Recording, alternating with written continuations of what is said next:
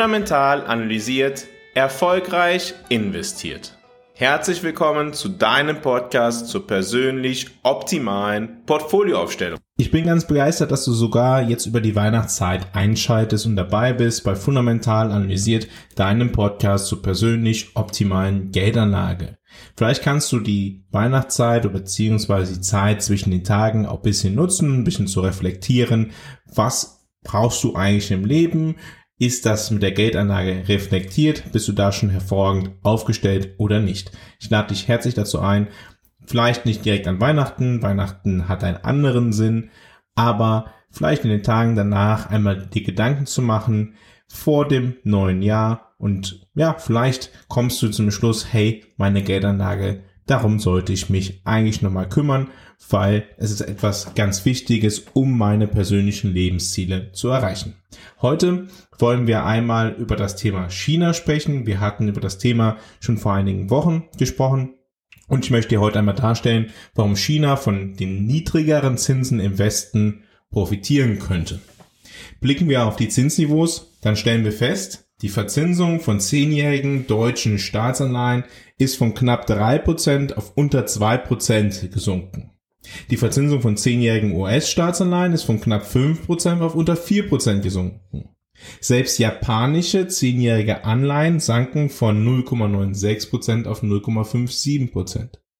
Sollte diese Entwicklung sich fortsetzen, könnte es einen überraschenden Gewinner geben. Aus meiner Sicht könnte dies China sein. Klingt kontrainduktiv, aber ich möchte euch heute einmal darstellen, warum ich so denke. Insbesondere seit der Covid-Zeit haben sich die Wirtschaften von China und dem Westen unterschiedlich entwickelt. Die Konjunkturzyklen sind nicht mehr so stark verbunden, wenn sie es überhaupt jemals so besonders stark gewesen waren. Die Konjunkturzyklen sind aber über eine Verbindung verbunden, die Import und Export von China betrifft. Insbesondere wenn wir halt die chinesische Entwicklung uns anschauen. Die Gründe jedoch für die letzten Jahre, für die Abweichungen sind zahlreich. Einerseits gab es die Covid-Zeit und den Umgang mit der Covid-Zeit. Wir erinnern uns daran, wer wie wo Lockdowns eingesetzt hat etc. Das hat natürlich sehr starken Einfluss auf die Wirtschaftsentwicklung gehabt. Dazu gibt es Unterschiede in der fiskalischen und monetären Expansion der Jahre 2020 und 2021. Die ist ja insbesondere in den USA und Europa erstmals besonders stark gewesen. In Japan war sie ja schon ewig so stark, aber in China ähm, hat man zwar auch etwas getan, aber nicht so dermaßen stark wie in Europa und in den USA. Zinserhöhungen und Zinssenkungen das ist ein anderes Thema, wenn wir die letzten zwei Jahre betrachten, wo China und die westlichen Staaten sich unterschiedlich verändert haben. Darauf wollen wir heute einmal blicken. Aber auch das Thema geopolitische Spannung hat natürlich dazu beigetragen, dass die Wirtschaften sich insgesamt unterschiedlich entwickelt haben. Blicken wir zunächst auf die Zinsentwicklung in den USA, der Eurozone, dem UK und Kanada. Blicken wir auf die USA, dann stellen wir fest, dass innerhalb der letzten drei Jahre die Zinsen für zehnjährige US-Staatsanleihen rasant angestiegen sind. Im Januar 2021 lagen sie noch bei circa 1%. Heute stehen sie bei 3,9% und waren zuvor bereits bei knapp 5% angekommen. Und wie das immer so ist, übrigens ganz spannend, das ist mal zu erzählen an dieser Stelle, ich, als die Zinsen bei 5% waren, habe ich dann gelesen, naja, die Zinsen werden jetzt auf 7% steigen äh, oder auf 8%. Anleihen werden äh, nie wieder stark sein. Das Zinsniveau wird immer höher steigen. Und in dem Moment wusste ich, nein, ganz im Ernst, ähm, so Paniknachrichten sind meistens ein Zeichen dafür, dass es jetzt übertrieben ist. Und das genauso ist passiert. Und vom Zinsniveau von 5% ist es jetzt wieder gefallen auf 3,9 Prozent. Um die Eurozone zu analysieren, blicken wir mal auf Deutschland und Italien, um einen Eindruck um die, von der Zinsentwicklung zu bekommen. Mm, in Deutschland ähm, lag die Verzinsung der zehnjährigen deutschen Staatsanleihen bei 0, minus 0,5 Prozent im Januar 2021. und ist auf bis zu drei Prozent, also um 3,5 Prozentpunkte angestiegen. Zuletzt sank sie dann wieder auf zwei Prozent. In Italien stiegen die Verzinsungen der italienischen Staatsanleihen von circa 0,5 Prozent auf bis zu 5%. Prozent. Zuletzt sind sie wieder auf 3,6 Prozent gefallen. Was fällt auf? Italien, obwohl im Euro, zahlt mehr Zinsen als Deutschland. Warum? Naja, die Verschuldung von Italien ist deutlich höher. Und was fällt auch auf? Ein Absinken des allgemeinen Zinsniveaus insgesamt führt auch dazu, dass das Zinsniveau deutlich stärker in Italien absinkt.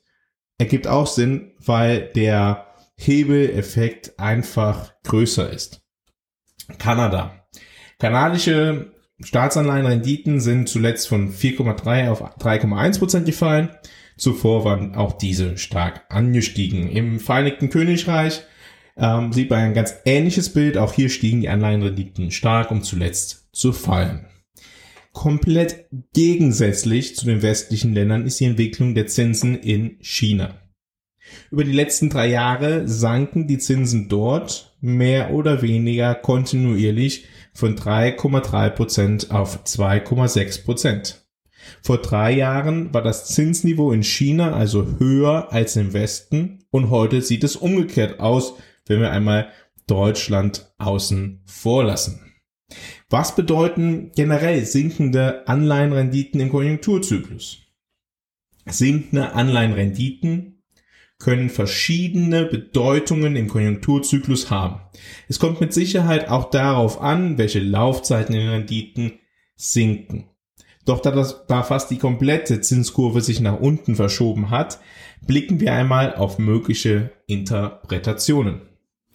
Erstens, konjunkturelle Abschwächung. Sinkende Anleihenrenditen können ein Indikator für eine Abschwächung der Konjunktur sein. Investoren suchen in solchen Zeiten verstärkt sichere Anlagen wie Staatsanleihen, was zu einer höheren Nachfragen führt und die Renditen senkt, weil höhere Anleihen, Anleihenpreise sind gleichzusetzen mit niedrigeren Zinsniveaus. Zweitens, Erwartungen an niedrigere Zinsen. Sinkende Renditen können auch bedeuten, dass die Anleger erwarten, dass die Zentralbank die Zinssätze senken werden, um die Wirtschaft anzukurbeln oder um auf eine schwächere wirtschaftliche Entwicklung zu reagieren, dies könnte darauf hindeuten, dass die Marktteilnehmer eine Lockerung der Geldpolitik erwarten. Also auch dieser Punkt ist mit einer schwächeren Wirtschaft verbunden. Drittens, Suche nach Sicherheit. Wenn Anleihenrenditen sinken, könnte dies bedeuten, dass Investoren sich aufgrund von Unsicherheiten oder Risiken an den Finanzmärkten in sichere Anlagen zurückziehen. Dies kann ein Zeichen für geringeres Vertrauen in riskantere Anleihenklassen sein Wann passiert sowas beispielsweise? Ja, stellen wir uns einfach vor, es beginnt ein neuer Krieg, es gibt eine neue Krise. Dies, das sind typischerweise Zeiten, in denen dann Anleihen auch davon profitieren.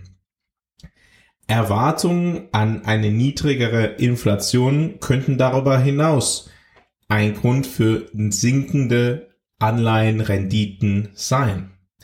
Sinkende Renditen können daher darauf hinweisen, dass die Investoren niedrigere Inflationserwartungen haben. Niedrigere Inflationserwartungen können auf eine schwächere wirtschaftliche Aktivität hindeuten und die Nachfrage nach Anleihen steigern, was wiederum die Renditen senkt. Im Kern deuten niedrigere Anleihenrenditen auf ein niedrigeres nominales Wachstum hin.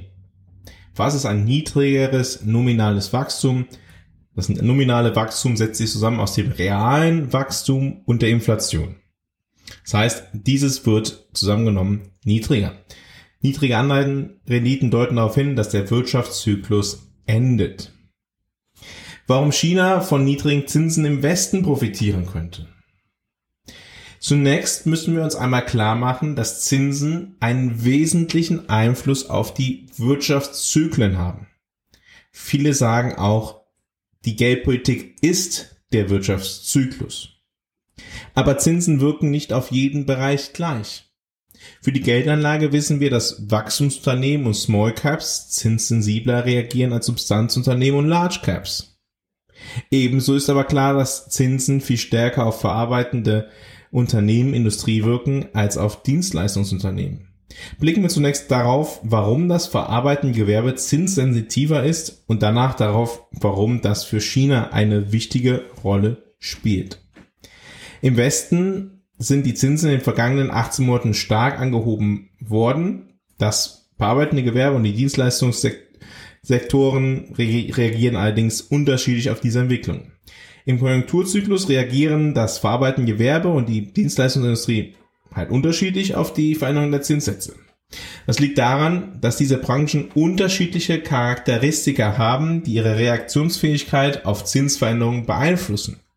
Das verarbeitende Gewerbe produziert und verkauft physische Produkte wie Maschinen, Fahrzeuge oder Bauteile. Diese Produkte haben einen längeren Produktionsprozess, der mehrere Monate oder sogar Jahre dauern kann. Darüber hinaus sind Investitionen in Produktionsanlagen, Maschinen und Technologie im verarbeitenden Gewerbe in der Regel sehr hoch. Da, daher haben Veränderungen in den Zinssätzen einen direkten Einfluss auf die Investitionsentscheidung und damit die Produktionskapazitäten und Produktionskosten im verarbeitenden Gewerbe. Wenn die Zinsen steigen, werden Investitionen in neue Produktionsanlagen und Maschinen teurer was dazu führt, dass Unternehmen ihre Investitionsausgaben einschränken und somit die Produktion reduzieren. Wenn die Zinssätze fallen, werden Investitionen günstiger, was dazu führt, dass Unternehmen ihre Investitionsausgaben erhöhen und somit die Produktion ausweiten. Dagegen produziert die Dienstleistungsindustrie immaterielle Güter wie Finanzdienstleistungen, Transport oder IT-Dienstleistungen. Diese sind weniger kapitalintensiv und haben kürzere Produktionszeiten als die Produkte des verarbeitenden Gewerbes. Da sind die Auswirkungen von Zinssatzveränderungen auf die Investitionsentscheidungen und die Produktionskapazitäten in der Dienstleistungsindustrie in der Regel geringer. Unternehmen der Dienstleistungsbranche können ihre Produktion schnell anpassen und reagieren daher weniger empfindlich auf Veränderungen in den Zinssätzen. Zusammenfassend lässt sich sagen, dass das verarbeitende Gewerbe aufgrund seiner langfristigen Produktionsprozesse und hohen Investitionsausgaben empfindlicher auf Zinssatzveränderungen reagiert als die Dienstleistungsindustrie. Allerdings interagieren beide Sektoren auch miteinander.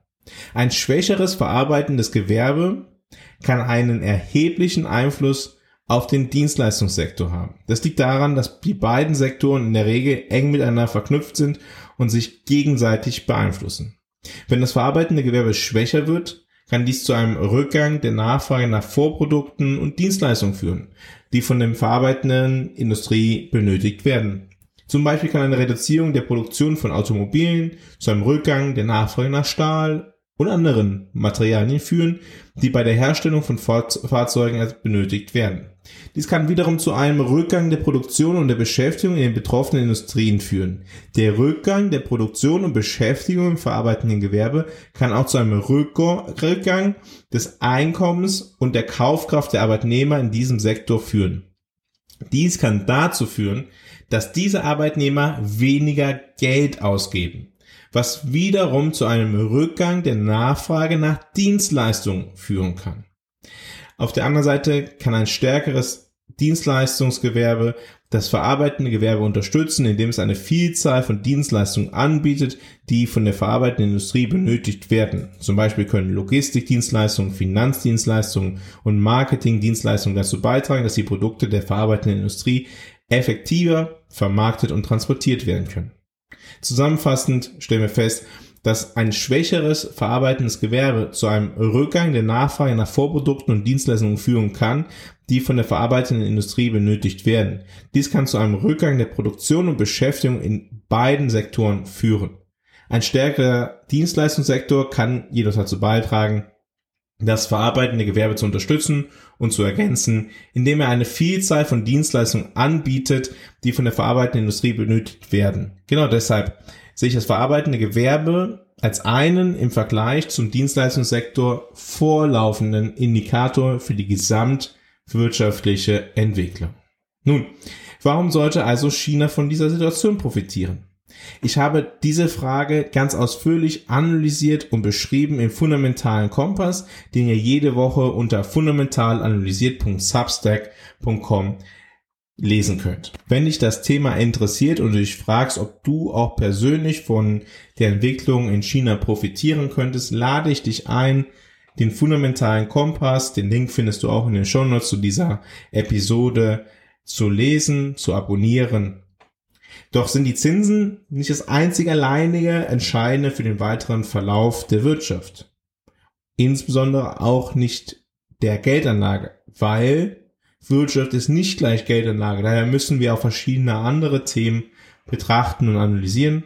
Daher werfe ich auch im fundamentalen Kompass einen Blick auf das insgesamte Chancen-Risiko-Verhältnis für China.